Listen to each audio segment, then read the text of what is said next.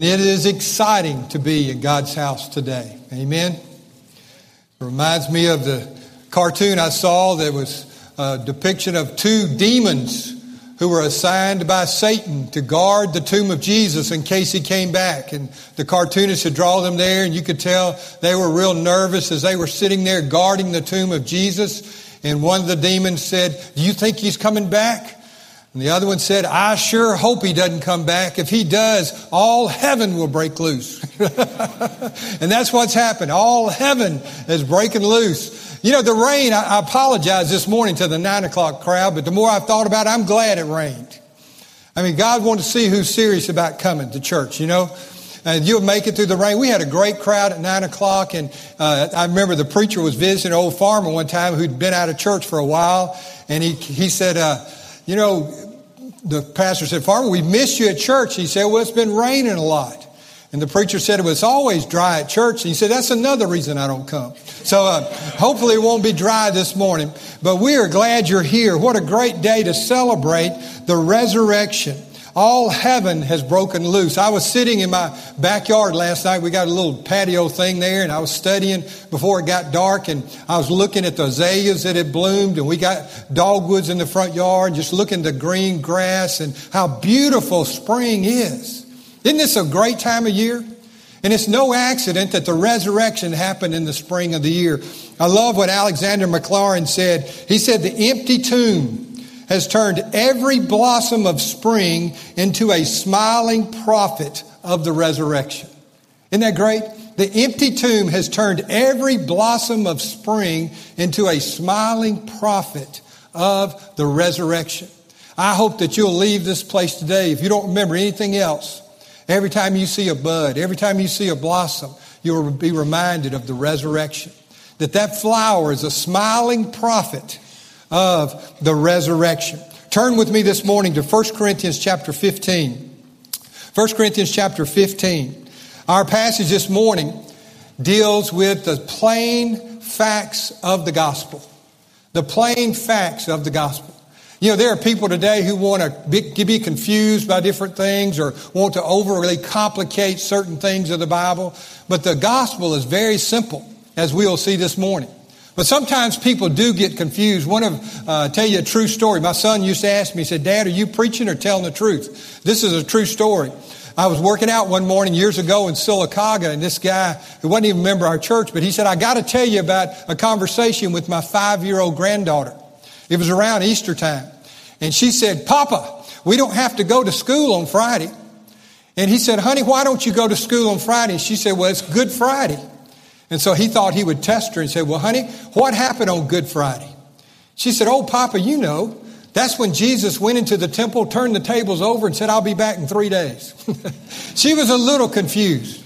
But Paul, in our passage this morning, wants us to know the facts, and there will be no confusion. Paul says this, verse 3 For I delivered to you as of first importance what I also received that Christ died for our sins according to the scripture, and that he was buried, and that he was raised on the third day according to the scriptures. Those, church, that, those are the facts of the gospel. Christ died according to the scripture. He was buried, and on the third day, he was raised according to the scriptures. Let's pray. Father, we thank you for the gospel of the resurrection. Truly a resurrection gospel. Lord, we thank you this morning that Jesus is alive, that he is in this place today. His spirit indwells the hearts of every believer. No longer is there a temple that contains the, the presence of God, but you have tabernacled within us. You have made us your temple. We are the temple of the living God. Lord, we thank you for the resurrected Christ who's made all the difference in the world in our life. And God, we pray this morning that your Holy Spirit would speak to us Communicate to us, Lord, the power and the simplicity, the necessity of the gospel today. And Lord, may we never be the same. we pray in Jesus' name, amen. Amen. Paul reminds us of the facts of the gospel. What is the gospel? He says very clearly, very simply Christ died for our sins. He was buried and he was raised on the third day according to the scriptures. Now, let me tell you, according to the scriptures, these are the scriptures, the Old Testament. The Gospels were not were actually were not written until after Paul's letter to the Corinthians. So he's referring to the Old Testament scriptures. And we're going to refer to some here this morning that pertain to the facts that we're talking about. But it's important for us today to know the, and get the picture of the Old Testament so that we can understand and have a greater appreciation for the New Testament. To understand the law so that we can understand and appreciate grace even more. So, when he talks about according to the scripture, he's talking about the Old Testament. And the heart of the passage this morning is the gospel. I want you to know that the gospel. He points to that. Look at verse 1. He said, I want make, to make known to you, brethren, the gospel which I preached to you, which you also you received, in which you stand, by which you are also saved. So Paul points to the gospel in verses 1 and 2. I will make known to you the gospel which you have received, you have believed, you've been saved, and now you are standing in the gospel. So he points to it in verses 1 and 2. Then he explains the simple facts of the gospel in verses 3 and 4. And so we're going to spend most of our time this morning in verses 3 and 4. So we want to remember that Christ died for our sins according to the scriptures, that he was buried and that he was raised on the third day according to the scriptures as we see in verses 3 and 4. Four things this morning about this gospel. First of all, the importance of the gospel. Paul says, For I delivered to you as of first importance. Now, Paul is not just speaking of chronological order, time frame. In other words, this is the first thing I told you about. Yes, it probably was the first thing. He said, I preach Christ, Christ crucified. There's no other message. So he probably mentioned this first chronologically, but he's speaking in terms of priority. Priority, the importance of the gospel. Paul wanted to remind the church at Corinth that the gospel is of utmost importance. First and foremost. These factions, excuse me, these facts are the foundation of all that Paul has to say. Look at what he says in verse 1. I make known to you, brethren, the gospel which I preached to you. I preached this to you. This is what Paul preached everywhere he went. The simple yet powerful gospel of Jesus Christ. So, these are the facts.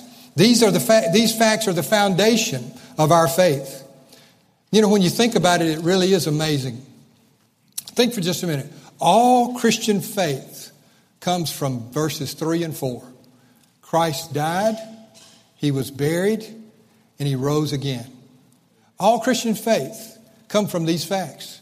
And when you think about that, it's even more amazing. We have Christian philosophy, Christian religious systems, Christian moral and ethical teachings, all levels of Christian education, from preschool through masters. We have Christian counseling, we have Christian hospitals, we have Christian orphanages, and on and on. All that's done in the name of Christianity comes from three simple facts Christ died, he was buried, and he was raised from the grave. Church, that's the gospel. That's the heart of the gospel. Is it really a gospel if there is no resurrection? No, as we will see as we go through. As a matter of fact, the gospel is the foundation of our life. Paul says that again in verse 1 this is what you received, in which also you stand. You know, the gospel is more than just what we go out on Monday nights and try to share with as many people as we can. The gospel is more than a little pamphlet that we want to present to our friends and neighbors and coworkers. The gospel is our life. Someone has said the gospel is not just the ABCs of our faith, it is the A to Z of our faith. The gospel covers it all. So Paul says you were saved by the gospel. You received the gospel. You stand in the gospel. So we see the importance of understanding the impact of the gospel. It's interesting. The three part story of Jesus is no ordinary story. The fact that he died for our sins, he was buried, he's raised again, turns his story into the gospel. You think about it. If there's no resurrection, then the story of Jesus is just another good story. I know we have a lot of readers here and you like to read good novels and but the resurrection turns this narrative into a gospel. The fact that Christ was raised from the dead turns this, this from an ordinary story into a supernatural story. His resurrection The gospel, Paul reminds us, is the ground, or better yet, the rock that we stand on. We see that in verse 1. You received it in which you stand. Do you remember what Jesus said in Matthew 7? He said, He who hears my words and, and believes them is like a man who built his house upon a rock. And what happens when the storms come and the winds blow? I will not be moved because my house is built on a rock. See, that's where we are in, with the gospel. The gospel is important to us. Pastor Colby and I are committed to preaching the gospel at Alberta Baptist Church. We want to be a church that stands for the gospel. We want to be a church that communicates clearly the gospel of the Lord Jesus Christ because of the importance of the gospel. Secondly, in this passage, we see the simplicity of the gospel. You know, if, if we were to go to children's church and maybe find a first or second grader back there, just about any second grader who's been in Sunday school for any length of time, if you ask them, what did Jesus do? Kind of rapid fire. Jesus died on the cross for my sin. Have you heard child say that? Jesus died on the cross for my sin. Church, that's it. That is the simplicity of the gospel. The gospel is so simple that even a second grader can repeat it and somewhat, to some degree, maybe even explain it to us. The simplicity of the gospel. But let me remind you, as Adrian Rogers would say, it is simply, it is, it is profoundly simple, but simply profound as well. Peter tells us in 1 Peter 1 that the gospel, there are things about the gospel that are mysterious. He says that even the angels long to look into. They don't understand it all. You know, I'm, I'm sure they're pretty amazed. They're looking at God on a daily basis. They're looking at us and they say, God, why would you do that for that bunch? I mean, that makes no sense at all. I mean, how can you explain this to us? And so there are things that they don't understand, that they long to look into, but yet the gospel is so simple. Why did Christ die? He died for our sins. Paul's very clear about this. He died for our sins. What if Paul had just said, Christ died for us? If Christ died for us, there would be no gospel. Because, see, a lot of people die for other people. We have some very, you know, heroes of the, heroes not of the faith, but military men and women who have died for us. They have paid the ultimate sacrifice as they have given their life on the battlefield to protect our freedom. They have died for us, and we are thankful. But you know, Jesus didn't just die for us, He died for our sins. He died for our sins. And that makes it even more profound to understand that he, Paul makes it very clear, that if he had not died for our sins, there would be no gospel. His death was a sacrifice for us. He died for our sins. His death was a sacrifice, a willing death that met the prescribed penalty for sin. He was our substitute. His death made atonement for us. Now, if you think about it, the prescribed penalty for sin is what? Death. From Ezekiel to Romans 3, the soul that sins shall surely die. The wages of sin is death. If we sin, we must die. I'll never forget Jerry Clower. You remember Jerry Clower, the old Southern humorist? He said, I remember hearing that for the first time. He said, the wages of sin is death. He said, I realized I was in a heap of trouble. Hey, we're all in a heap of trouble. But yet, Christ died for our sins. He paid the penalty, the penalty that required, that sin requires. He died for our sins. He was our substitute according to the scriptures. See, Isaiah said that he would be pierced through for our transgressions. Isaiah said that he would be crushed for our iniquities. Isaiah again said that the Lord would lay on him the iniquities of us all. Do you see that? Christ died, the simplicity of it, for our sins. He took your place, He took my place. I love what Paul says in 2 Corinthians 5 that he who knew no sin became sin on our behalf so that we might become the righteousness of God in him. Christ took our sin. If he were to, to take, put my coat on him and give me his coat, he took my sin, I take his righteousness. Paul says that I may be found in him, not having a righteousness of my own derived from the law, but the righteousness which comes from God on the basis of faith. Second graders know this. Christ died for our sins. The simplicity of the gospel.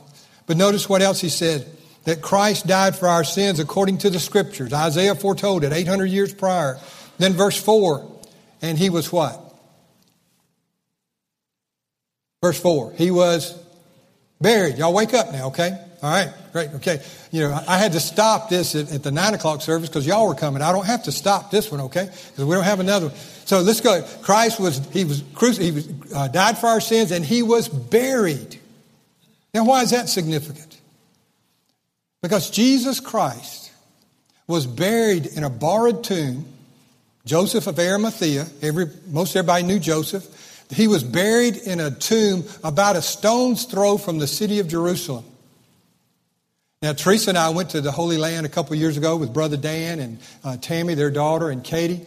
And we saw two sites. There's the Holy Sepulchre, Sepulchre, and then there's this garden tomb. And there's some confusion or debate about which one. I like the garden tomb better. We could walk in there and look around. It's in the garden. We sat there we had communion with 800 of our closest friends. And it was just a beautiful place. Very touching. So, but there's some confusion about which one was the tomb. But let me tell you this. Paul mentioned the fact that Christ was buried because this was lit, written about 25 years after the resurrection. There was no confusion about where Jesus was buried. The disciples knew where he was. The Roman soldiers knew where he was. The scribes and Pharisees knew where he was. So Paul reminds us Christ died and he was buried in that tomb. See, the problem is when they went there, the grave was there, but the body wasn't. The grave was there, but the body wasn't. All they had to do, the scribes and Pharisees, to stop this religious uprising was just produce a body. Here he is, we got him. All the Romans had to do to stop this uprising was produce the body. But they didn't. You know why? He wasn't there. He wasn't there. Christ was buried, and he was raised on the third day.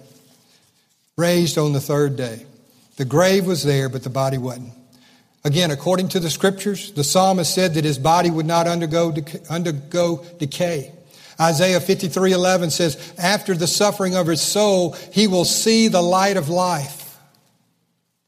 The resurrection reminds us that not only did Jesus die to pay the penalty of our sin and that he was buried, but that he was resurrected, conquering death, so that we have the hope of eternal life and the certainty of new life now.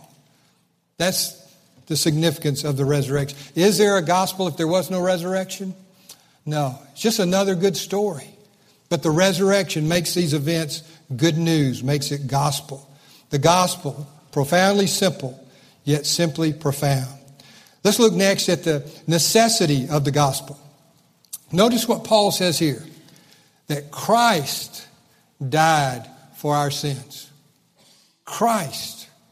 Now, Paul often referred to Jesus. And he talked about Jesus. Paul met Jesus on the road to Damascus. You remember that story? Had a personal encounter with Jesus. Paul talked about Jesus. But here, by design, he mentions Jesus as Christ, the Christ, the Christ, the anointed one, the anointed one, Emmanuel, God with us. Christ, Paul points out here, died for our sin. It wasn't just any other ordinary man. If Christ had been another prophet, if Christ had been just a good teacher, then there would be no gospel. But Paul, uh, but Paul tells us here that the Christ, Christ died for our sins. The anointed one, the promised one, Emmanuel, God with us. He is the one. If Jesus were an ordinary man, there'd be no gospel. Just a sad story of another man who died unjustly. But the gospel tells us that God became a man. Did you know that? God became a man. He emptied himself, taking the form of a bondservant and being made in the likeness of men. This is the Christ who died for us, the anointed one, the God man who came to die. And here's why this is so important. No ordinary man could ever die and take away your sin.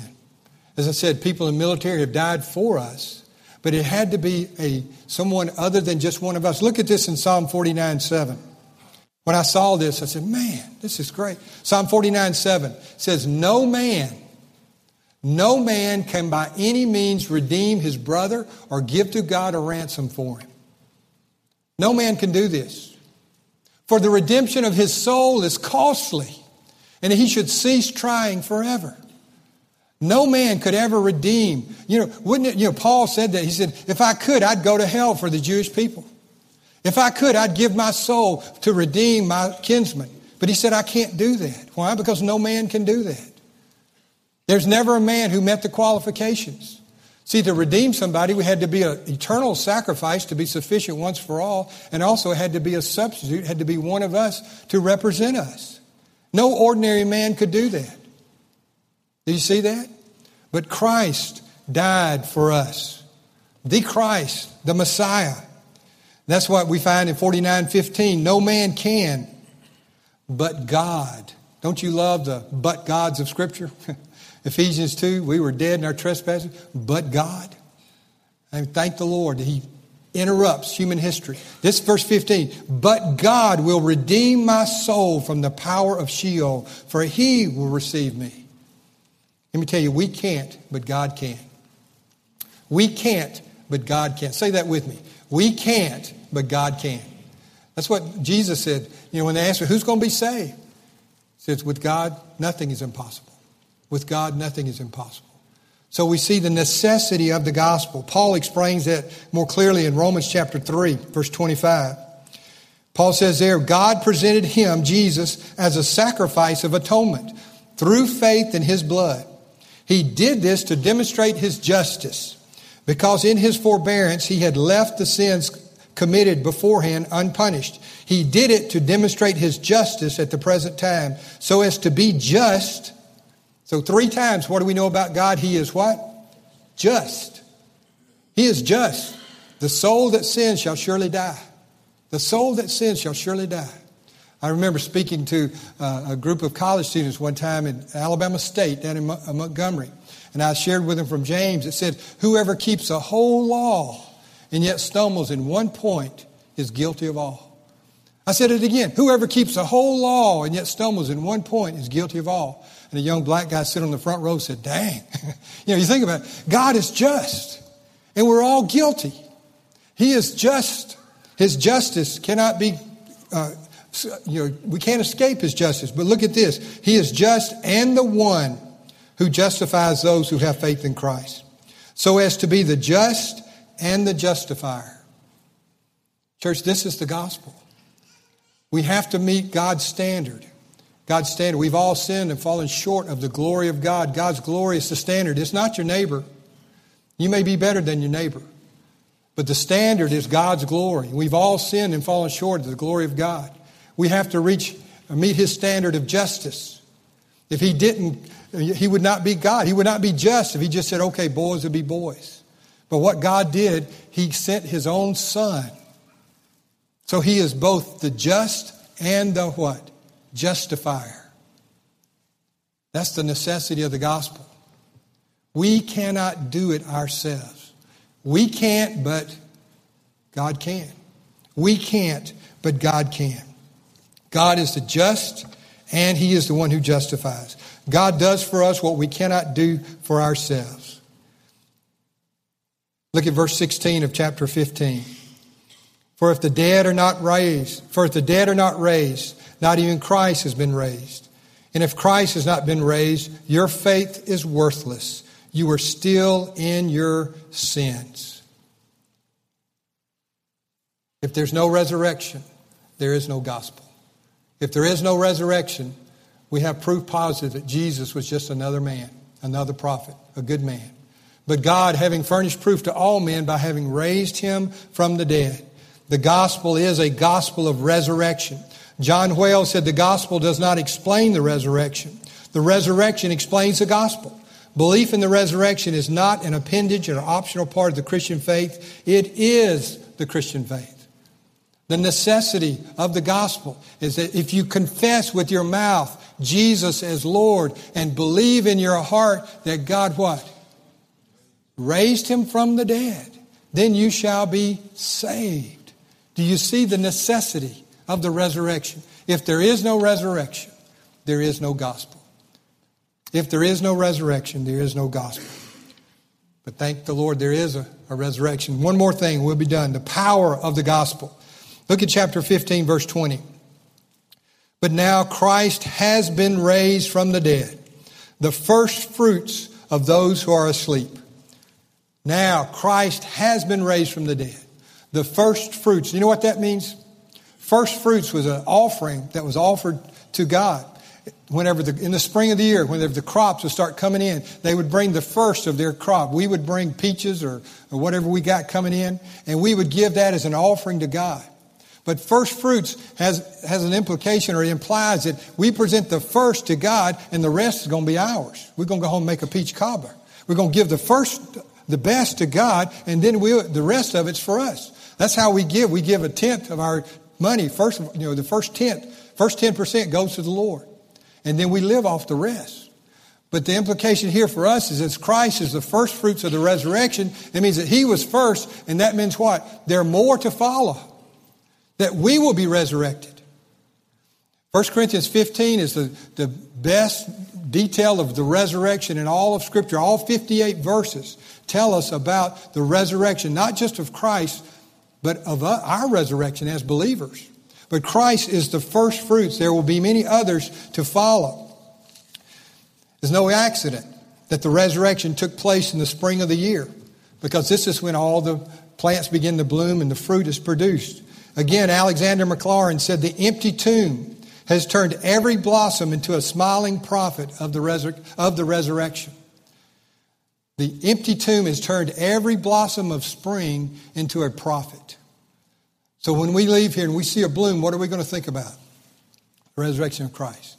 But let me tell you, as we close, to me, the most powerful, the most effective smiling prophet of the resurrection you know what that is? That's the church. Look at your neighbor. Look at your neighbor. I mean, the church. This is who we are. The most powerful proof of the resurrection is that we're here this morning as the church. For over 2,000 years, men and women, boys and girls, have given their heart to Christ. They have followed Christ. Millions, if not, I mean, have died for Christ. There are people today 2016 in the world and parts of the world who are dying for their faith in Christ.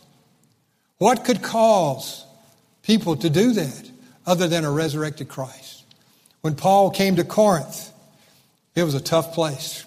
Let me remind you of the type of people who were in Corinth. 1 Corinthians chapter 6 verse 9, Paul says this, Or do you not know that the unrighteous will not inherit the kingdom of God? Do not be deceived. When I call your name, stand up. Do not be deceived. Neither fornicators, nor idolaters, nor adulterers, nor effeminate, nor homosexual, nor thieves, nor the covetous, nor drunkards, nor revilers, nor swindlers. None of these, Paul says, will inherit the kingdom of God. That's a rough crowd, isn't it? But notice what he says such were some of you.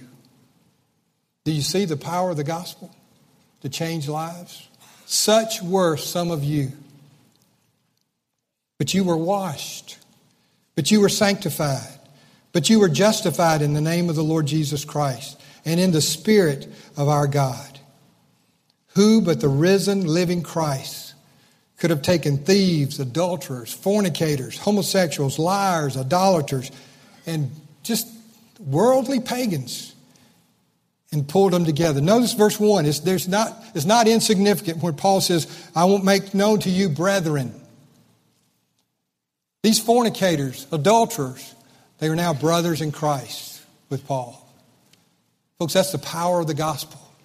He says, You received this gospel, you were saved, now you stand in it.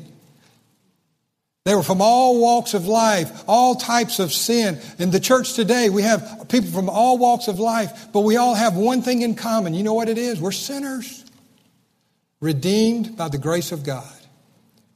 We're sinners. The church is the only organization that we can join where you have to admit that you've made a mistake. You have to admit that you need, have a need in your life. And we all need Christ. People from all walks of life are in the body of Christ. We're sinners. There are a thousand ways to be broken, but there's only one way to be healed. I think about my life for 18 years living without Christ. Worried. I was a worrier, had ulcers when I was 16 years old.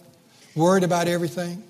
but Christ has given me peace. I think about my uncle who's an alcoholic, struggled with alcohol all his life. Uncle Odell gave his heart to Jesus. Just like that. Think about my brother running around, Navy, drinking, drugs. And he was stubborn. My mom said he would argue with a signpost. And now he's the most godly man I know. He's so laid back it takes him an hour and a half to watch 60 minutes. He is just a, he is a godly man. My cousin who struggled with drugs all her life, their only hope is the gospel.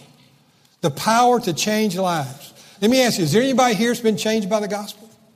Is there anybody? Yeah. Amen. I hope, hope you can say yeah, right here.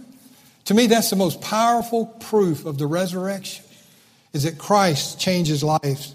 I was reading our Bible reading Friday morning, and it was in Luke with the parable of the prodigal son. And these words hit me twice. You know what the father says about his prodigal son? He says twice, he says, For my son was dead, but now he is alive. You've read that. My son was dead, but now he's alive. That is the power of the resurrection, the power to change, the power that enables us to turn from our sin and to return to our Father. We can't do it without him. People have denied and debated the resurrection. They've tried to explain it, but they can't refute the fact that the gospel continues to change lives even today. We follow him, not because he's, we follow him because he's not dead. A dead Christ could never have been the basis of a living church. So now, the church, we talked about buds and blossoms. The church is a smiling prophet of the resurrection.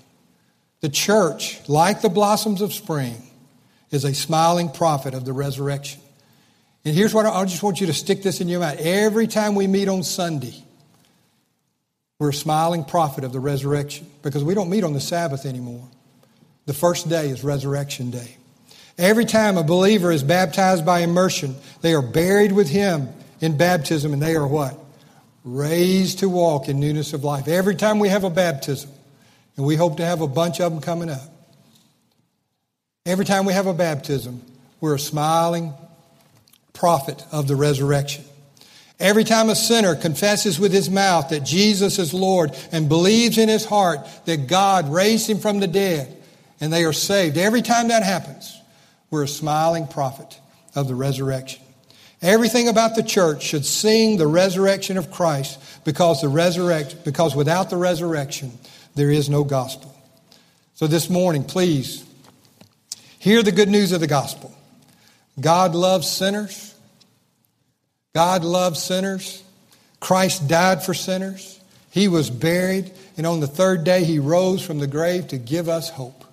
Our responsibility is to recognize our need to confess our sin and place our faith and trust in Christ. We do that when we confess with our mouth Jesus is Lord.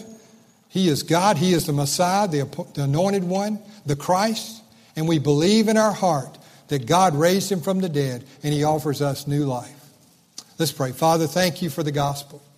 Thank you for the resurrection.